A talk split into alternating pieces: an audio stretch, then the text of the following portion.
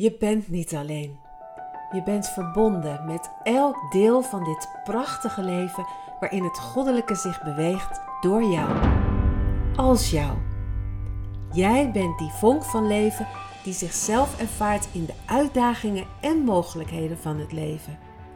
Diep in jouw ziel ligt die vonk verborgen, wachtend tot jij hem binnenlaat. Dat is de kracht van een soulvol leven. Deze podcast geeft je de tools om je te openen voor een vrij en authentiek leven.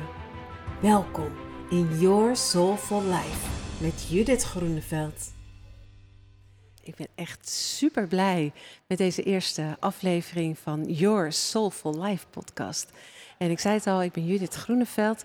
Ik heb de eer dat ik me vandaag mag laten interviewen, deze eerste keer, door eh, Hester Bedet.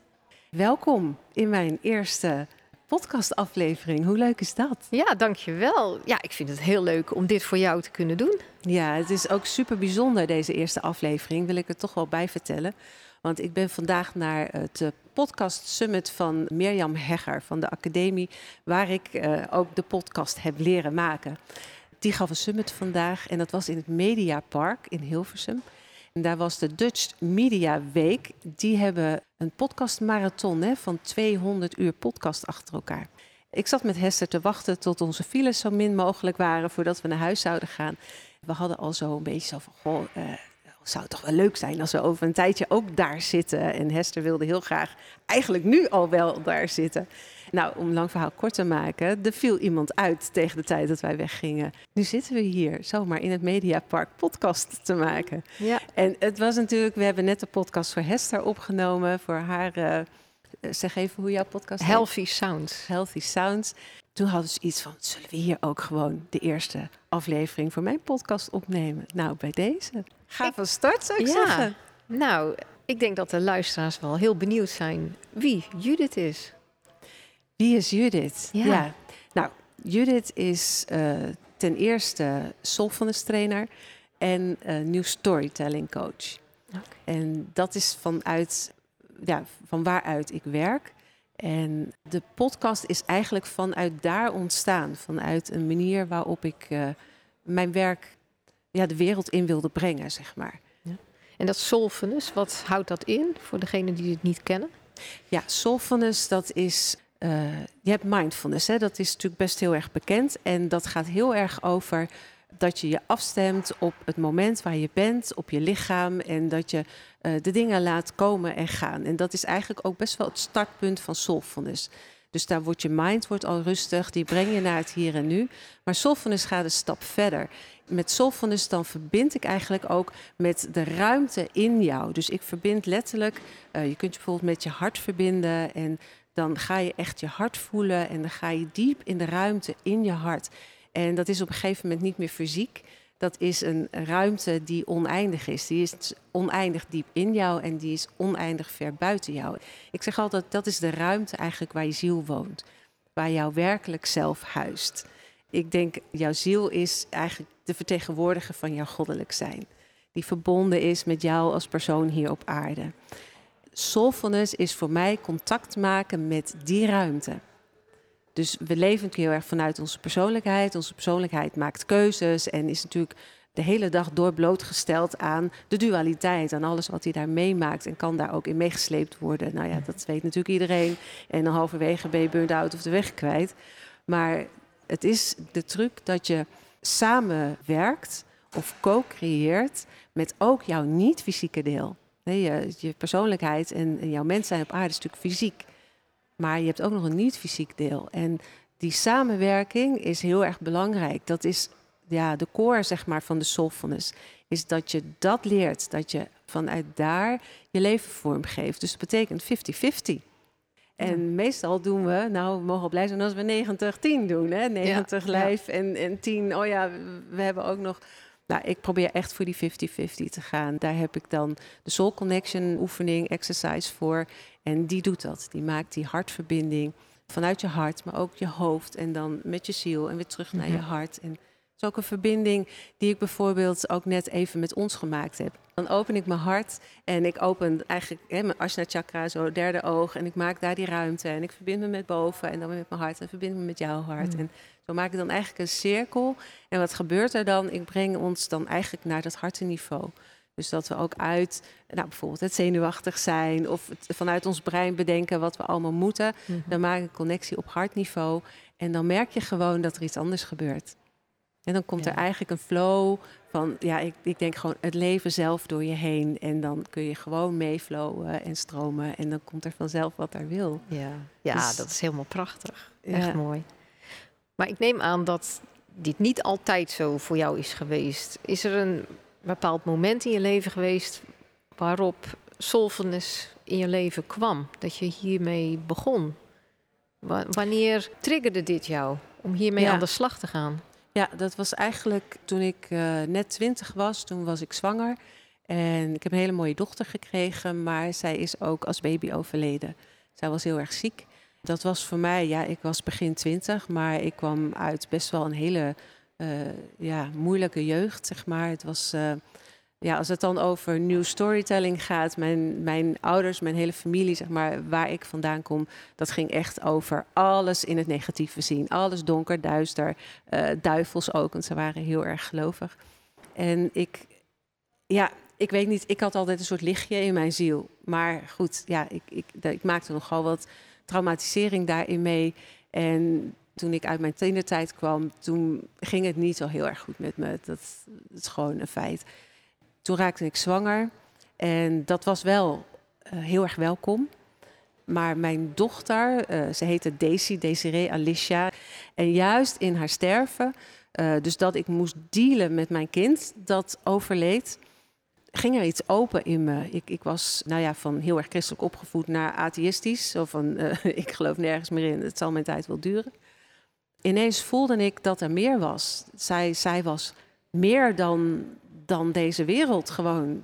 Ik, ik kon op een heel ander niveau door haar hele ziekbedtijd heen in het ziekenhuis. eh, heeft elf dagen geduurd bij elkaar. Was gewoon een hele reis naar het openen eigenlijk van die ruimte. Van het contact maken op een ander level waarin ik er gewoon niet meer omheen kon. Ik dacht, ja, weet je, dit bestaat niet zomaar in het fysieke. Er is gewoon echt wel iets, iets aan de hand tussen die hemel en die aarde, wat ik hier voel. En zij nam mij mee op die reis. En omdat zij natuurlijk mijn dochter was, vertrouwde ik haar op en top. Het, ik, ik had niet zoveel vertrouwen in de mensheid. En eh, dit kind, ja, mijn Ja. kind, die vertrouwde ik. Dus ik liet mij meenemen. Dat is een heel erg bijzondere reis geworden. En vooral ook in haar overlijden en de tijd daarna. Ik heb toen op de rouwkaart heb ik gezegd... engelen worden niet geboren, engelen sterven niet. Desiree Alicia bezocht ons tussen die en die datum... en liet een boodschap vol liefde achter. En nu nog profiteer ik van haar boodschap van liefde die ze achterlaat. Nu nog weet ik dat, dat gewoon elke dag ik die liefde mag leven. En ik heb echt moeten leren in de jaren daarna wat dat precies was. En dat is dan eigenlijk wat er toen gebeurde. Toen was er een, mijn yogalerares, bood mij toen aan... ik wil jou graag, dat heette toen de metamorfose massage... leren om dit zware verlies te verwerken. Zij is prima. En dat werkte zo goed dat ik het nog een keer ben gaan doen, die opleiding. Maar nu om ermee te gaan werken. Alleen hoe de metamorfose massage zich ontwikkelde, paste niet meer bij mij. En ik ben het gaan omvormen door de jaren heen, door alle ervaringen die ik ermee had. En ik ben het de Soulful Transformation Massage gaan noemen. Dat kwam ook omdat ik het echt daadwerkelijk anders ben gaan doen. Dat begon dus met die oefening die ik net zeg. Dus voordat ik mensen masseerde, het is een voeten-handen hoofdmassage waarin je eh, in de voeten dus eigenlijk oude patronen loslaat. Het gaat heel erg over het loslaten van de loops, van de overtuigingen, om daar doorheen te breken. De handenmassage is om ermee te werken en het hoofd is om het eigen te maken. Mhm. En nou, dat zijn dan tien reeksen die je achter elkaar doet, of tien massages. En dat is dan eigenlijk een hele reeks. En die noem je dan een metamorfose. Maar voor mij was een metamorfose klopte niet helemaal met wat ik erbij voelde. Metamorfose is van een rups die een vlinder wordt. En de transformatie was voor mij, wa- waarom ik het zo ben gaan noemen, is eh, het gaat er niet om dat je van een rups een vlinder wordt. Het gaat erom dat je beseft dat je die vlinder altijd al was. En dat is voor mij de transformatie. En die zit hem dus heel erg in een andere focus, in een ander beeld krijgen. Dus ik ging dat doen en dat ontwikkelde zich op die manier. En die oefening die ik dus altijd deed als ik de massage ging doen bij mensen, dan stemde ik me, net als wat ik net zei, op het hart af. En op Asana Chakra, dat is dan je derde oog. Ja. Op de kruin. En dan weer terug naar mijn eigen hart. En dan naar het hart van uh, mijn cliënt. En dan verbond ik me, of dat doe ik nog steeds, verbind ik me via het hart. Verbind ik me dan ook met de ziel van uh, die persoon. Dan maak ik eigenlijk een connectie tussen onze zielen. Vanaf dat moment stel ik me dienstbaar op en zeg: Oké, laat me gebeuren wat er gebeurt. Ik ga er tussenuit. Ik masseer gewoon. Dat was zonder uitzondering zo'n serene sfeer die dan ontstond. Dat de mensen na die massage eigenlijk altijd zeiden: van jeetje, de, ik, ik voelde me zo gedragen, zo in, in die sereniteit. Toen dacht ik, ja, dat is wat er gebeurt. Ik neem jullie mee die ruimte in waar we op zielsniveau contact hebben. Ik heb dat heel veel gedaan in Frankrijk op vakantieweken. Uh, waar ook tango gedanst werd. Dus een beetje onder het mom zo van hè, voeten lekker masseren. Maar dan deed ik dat. Nou, als ik er één gedaan had, dan wilde de hele groep er nog een keer. Dus dan had ik echt mijn handen uh, niet meer vrij, want ik, ik moest gewoon iedereen masseren. En toen dacht ik, wauw, dit is echt een, een pareltje gewoon. Dit is zo mooi. Dus ik ben dat gaan uitwerken. Dat werd voor mij de Soul Connection Exercise. Dat werd gewoon mijn belangrijkste tool om mee te leven. Ikzelf. Als ik in moeilijke situaties terecht kwam, dan verbond ik mij eerst. Als ik een moeilijk gesprek had, dan verbond ik mij eerst. En al die gesprekken die werden daardoor anders. Gewoon op een ander level. Hè. Ik zeg op hartenniveau gingen we met elkaar praten. En ja, dan gebeurde er gewoon iets. Dus dat, toen ik later kwam ik nog wel, ik, ik, heb een heel ernstig ongeluk gehad en ik heb heel lang moeten revalideren. En het heeft me echt tien jaar gekost voordat ik daar een beetje uit ben opgestaan. Want ik kwam op bed terecht. En ik kon niks meer behalve daar zijn. Ik kon ook niet op mijn telefoon, ik kon geen tv kijken, ik kon niks.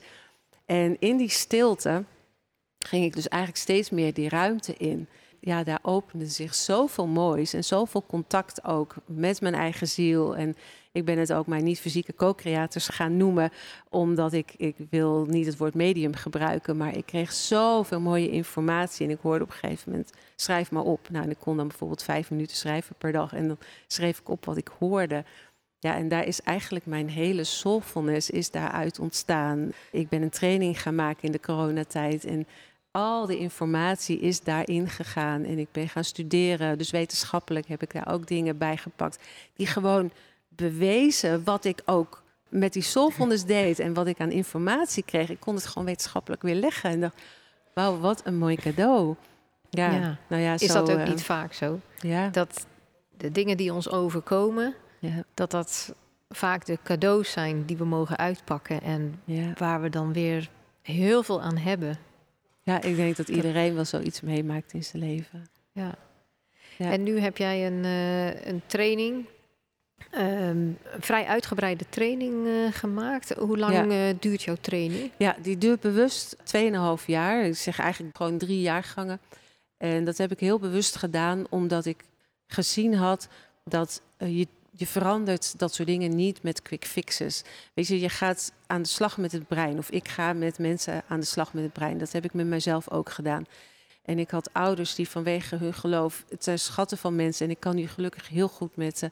Maar zij konden zich emotioneel op geen enkele wijze eh, uiten. Dus ik had een enorm hechtingsprobleem. Dus ik ja, wist als kind gewoon niet waar ik met mijn dingen heen moest en hoe ik dat moest verwerken. Dus dat moest ik allemaal in mijn volwassen leven gaan doen. En de geboorte en het overlijden van mijn kind is een start zijn daarvoor geweest om dat te gaan doen. Nou, en mijn ongeluk is het start zijn geweest waarop ik naar binnen ben gegaan en echt vanuit daar mezelf opnieuw heb opgebouwd. Want wat ik ook deed, en ik was natuurlijk bij therapeuten, bij spiritueel leiders, bij workshops, bij uh, retrettenweken, noem maar op.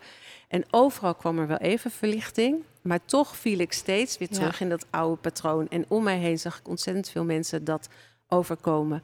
Toen heb ik, toen ik in Frankrijk op een vakantiecentrum werkte. En dan uh, was een keer na een, een hele mooie week met een hele fijne trainer. Die was weg en mensen begonnen toen over die trainer te spreken. Met allemaal ja, dingen die hij niet goed deed. En toen dacht ik, oké, dit is nou de zoveelste keer. Waarom hebben we het niet over de kwaliteiten van die man? En toen begreep ik dat dat was, en dat is iets wat het brein doet, is om je eigen positie veilig te stellen, om je onderdeel van de groep te laten zijn, is als je het samen over iemand anders kunt hebben. Hè, dat maakt je een soort van sterk. Ja. Toen heb ik besloten, en nu is het klaar. Ik wil dit niet meer. Ik wil niet meer negatief tegen de dingen aankijken. En ik wil niet meer op deze manier uh, met mensen omgaan. Maar hoe dan wel? Ik kon eigenlijk het antwoord niet goed vinden. Niet buiten mijzelf in allerlei trainingen en dingen. Maar wel door naar binnen te gaan. En toen kwam ik natuurlijk bij het positief denken uit. Nou, dat, dat leverde heel wat commentaren op. Want positief denken, dan ging je toch voorbij alles wat niet goed was. En uiteindelijk begreep ik dat positief denken gaat niet over dat je zomaar klakkeloos positieve dingen denkt. Het gaat erom dat je je focus verlegt naar dat wat wel goed gaat, naar dat wat wel werkt. En dat verhaal gaat vertellen. Dat is mijn nieuw storytelling verhaal geworden. Dat je leert om op een andere manier over jezelf en over het leven te praten. Dus ik ben letterlijk een ander verhaal gaan vertellen over mijn verleden. Over mijn ouders, over wat ik heb meegemaakt, over mijn dochter, nou, noem maar op toen ik ging uh, studeren. Ik heb jeugd- en kinderpsychologie gedaan, maar ik heb me heel erg gefocust op het brein. En omdat ik, ik had uh, bij mijn ongeluk had ik ook een, uh, een nektrauma en, en ja, mijn brein. Ik wilde gewoon weten hoe functioneert dat? Wat gebeurt daar? Wat, wat is er gebeurd en wat gebeurt daar? Dus ik ben heel, heel diep ingedoken. En toen ik ineens mijn brein wetenschappelijk kon benaderen en kon zien wat die nou eigenlijk inhield en wat die nou eigenlijk deed en waarom mijn oerbrein en mijn reptiele brein met name al die mechanismen had ingezet en ook telkens weer opnieuw inzetten als die weer in een soortgelijke situatie terecht kwam. Toen ik dat ging begrijpen, toen begreep ik ook wat er met het ego bedoeld werd. En dat het ego niet een of andere vage term is van iets wat buiten jezelf gebeurt.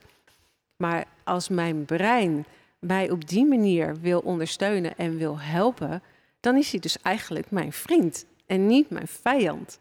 Het is niet iets wat zomaar iets doet. Nee, het doet het heel bewust om te zorgen dat ik veilig ben. Nou ja, als jij iemand tegenkomt die ervoor zorgt dat jij veilig bent, wat doe je dan? Zeg je dank je wel. Wat fijn dat je voor me zorgt. Ja. Alleen, het mechanisme die het ingezet heb toen ik als meisje misbruikt werd, of toen ik uh, die vreselijke hechtingsproblematiek had, die functioneerde natuurlijk niet meer toen ik in de dertig was. Dat, dat was gewoon niet handig, want ik, ik had heel erg terugtrekken. Ik trok me er wel uit terug. Ik doe het wel alleen. Dat was heel erg mijn, mijn ding. En dat werkt niet. dus ik moest weer helemaal opnieuw leren vertrouwen. Maar dat lukte mij niet op het moment dat ik weer uit de zoveelste workshop kwam. En waarom niet, is omdat mijn brein niet meedeed. Mijn brein bleef in zijn oude overlevingsmechanisme zitten. En ja, dat lijkt mij ook heel logisch. Ja. Want je hebt iets natuurlijk jarenlang gedaan op een bepaalde manier. Dat is gewoon een, een ingesleten patroon in je hersenen. Ja. En om dan een nieuw pad aan te maken, zal ik het zo maar zeggen. Dat kost dan ook weer heel veel tijd. Ja. Dat kun je niet in drie weken nou ja, veranderen. Het is nog erger. Want wat het brein eenmaal aan patroon heeft ingezet, dat verandert hij nooit meer. Dus wat je moet doen, is er een ander patroon overheen zetten wat sterker is. En dat kost tijd. En hoe doe je dat dan? Want ik merkte wel, hè, je hebt dan bijvoorbeeld die, die, die retretes, waar, waar hè, die, vooral die laatste dag, dan ben je helemaal euforisch en alles is liefde en iedereen om, omhelst elkaar. En ja, allemaal herkenbaar. Allemaal geweldig. En je gaat naar huis en je denkt zo, nee, nu, nu begrijp ik het, nu snap ik het helemaal. En vanaf nu wordt alles anders. En een week later, een maand later, soms misschien een paar maanden later, vind je jezelf weer in zo'n patroon. En hoe komt dat nou? Op dat moment uh, voelt je brein zich gezien, hè? want je bent in een groep die jou accepteert. Er is heel veel liefde, dus dat voelt veilig. Dus er komt een soort ontspanning. Zo'n aha-gevoel van, oh wat heerlijk, ik word gezien. Dus dat is logisch. Maar dat betekent nog niet dat jouw brein zijn patronen gaat aanpassen. Het betekent alleen maar dat hij zich op dat moment veilig voelt. En dat voel je. Dat voelt ontspannen en dat mhm. voelt fijn. En daar ga je mee naar huis. Maar als je in het dagelijks leven komt, gaat je, uh, je brein gewoon die oude patronen weer oppakken en in werking zetten. Ja. Dus hoe kom je daar nou? Dat werd mijn grote vraag aan mijzelf. Hoe kom ik daar nou? Nou, en door dat brein te leren begrijpen en door dan de soulfulness te gebruiken om die ruimte te openen. Dus eerst laat ik eigenlijk mijn brein begrijpen. En dat doe je dan via de neocortex. Het neocortex, limbisch systeem en het reptiele brein. En het reptiele brein en het limbisch systeem zijn het oerbrein. En die neocortex, die is uh, om alles te verklaren, om zin te geven, om uit te leggen. Dus al mijn mechanismen worden verklaard door de neocortex. Dus die zegt, ja, maar dat doe ik omdat. Ja, maar ik ben nu moe. Om, hè, nu kan ik niet dat doen. Dus dan heeft hij een mooi excuus bedacht waarom hij iets niet aan hoeft. Waarvan het reptiele brein heeft gezegd, veel te gevaarlijk, ga je niet doen. Hoezo ga jij die wereld in? Dat is gevaarlijk, die buitenwereld is helemaal niet veilig voor jou. Dus uh, we gaan van alles verzinnen waarom jij daar niet naartoe hoeft. Nou, en dat gaat je neocortex gaat dat dan uitleggen. Niet alleen aan anderen, maar ook aan jezelf. Dus zeg je, nou is logisch. Of eh, heel spiritueel, nee, het is nu mijn tijd niet. Of nee hoor, het resoneert nu niet. En ja, ja en denk, oké, dat kan, hè? Het kan, ja, kan, Gewoon lekker in die comfortzone blijven, want dat is natuurlijk maar veilig. het is heel vaak een heel mooi excuus. Want ja, als jij spiritueel wordt, wordt je brein het ook. Hè? Die weet ook al die trucjes wel. dus die zet dat dan gewoon in. Dus eerst moet je neocortex gaan leren om daar een ander verhaal over te durven vertellen. Maar dan moet je het brein dat toelaten, hè? je reptiele brein en uh, je limbisch systeem is echt van het goed voelen. Dus als het goed voelt voor je limbisch systeem, doen we het nog een keer. Voelt het niet goed? Nou, dan gaan we het niet meer doen. Dus zorg dat je dingen doet, dat je je fijn en je goed erover voelt. Dan geeft eigenlijk het limbisch systeem een signaaltje aan jouw reptiele brein. Het is oké, je kunt dit wel vertrouwen. Nou, en daar ga ik in mijn training naartoe. Dat, dat er veilige basis komt, dat er rust komt, dat het goed gaat voelen. En dan gaan we leren hoe, dat, uh, die, die neocortex zijn focus kan verschuiven naar iets wat mhm. wel werkte en wat wel fijn was. En dan ga ik als laatste stap nog naar binnen in die ruimte en maak contact met nou, jouw wezenlijk zelf. Van wat wil je nou echt? Wat voel je van binnenuit die ruimte waar je dus in contact bent met je ziel, dus waar je heel bent? Je bent daar 50% fysiek en 50% niet fysiek. Het is niet zo dat je daar alleen maar uh, ziel bent, mhm. want je hebt wel degelijk met jouw persoonlijkheid te maken en daar kun je niet aan voorbij. He, je moet samenwerken, want als persoon moet jij het creëren op aarde, je moet het manifesteren, moet je ook kunnen. Samen doen, samen leren werken. Nou, mhm. vanuit die ruimte ga je dan het brein eigenlijk een nieuwe programmering aanleren, waar hij zich niet mee bemoeit, maar hij ontvangt het wel. En op een gegeven moment echt dan merk je dat dat brein aanhaakt. Je haakt gewoon aan. Je voelt het moment gebeuren dat je denkt: wauw, nu werken we samen. Ja. Nu is het niet meer ik die zegt tegen. Nee, er komt nu ook feedback van die kant. En dan wordt dat overlevingspatroon groter dan dat oude patroon. Ja, en dan gebeurt er iets. Dan komt er rust en balans. En dat betekent niet dat ik nooit meer iets tegenkom tuurlijk, het is nog steeds die wereld en nog steeds de dualiteit. En ik sta nog steeds voor uitdagingen. Maar ik weet nu wat ik moet doen. En dat is eigenlijk waar mijn hele training over gaat. Ik begin in het eerste jaar met uh, Soulful Transformation Massage. Dus die leer ik eerst en een stukje bewustzijn. En dan in het tweede deel, het heet de Soul Searching Journey. In het tweede jaar gaan we echt die Soul Searching doen. En dan gaan we dit hele pad, wat ik net zeg, gaan we doorlopen tot je uiteindelijk ook zelf die sessies met je kunt doen. Open space sessies noem ik een beetje spacey. Heel open space sessies. En de laatste module, die heet BE, dat is B, hè, dat is Body Essence. En dan ga je gewoon weer terug naar het hier en nu, naar het fysieke, naar de manifestaties. Want ik geloof heilig dat in alles wat je ziet, daar kun je pas je goddelijkheid terugvinden. En niet op je zolderkamertje al mediteren. Het is ook fijn. Maar in, in die wereld, daar in de core, daar zit de schoonheid van het leven zelf. Ja, en dat is denk ik het belangrijkste wat ik van mijn dochter heb geleerd om de cirkel rond te maken. Is dat toen ik van haar begrafenis terugkwam, toen had ik echt zoiets. Het lijkt alsof ik van een mooi feest vandaan kom. Ik had echt te midden van alles had ik de schoonheid gezien. Van haar, van, van het leven, van, van mezelf. Van, ja, het was. Ik denk, dit, dit is waar het leven over gaat. En dat is echt goed zoals het is. Dat is geen loze opmerking. Dat, dat, ja, dat stroomt gewoon. Power en flow. En, en flow is dan voor mij je verbinden met die stroom van het leven. En de power is de manifestaties die jij vanuit daar laat ontstaan. Dus dat. Wauw.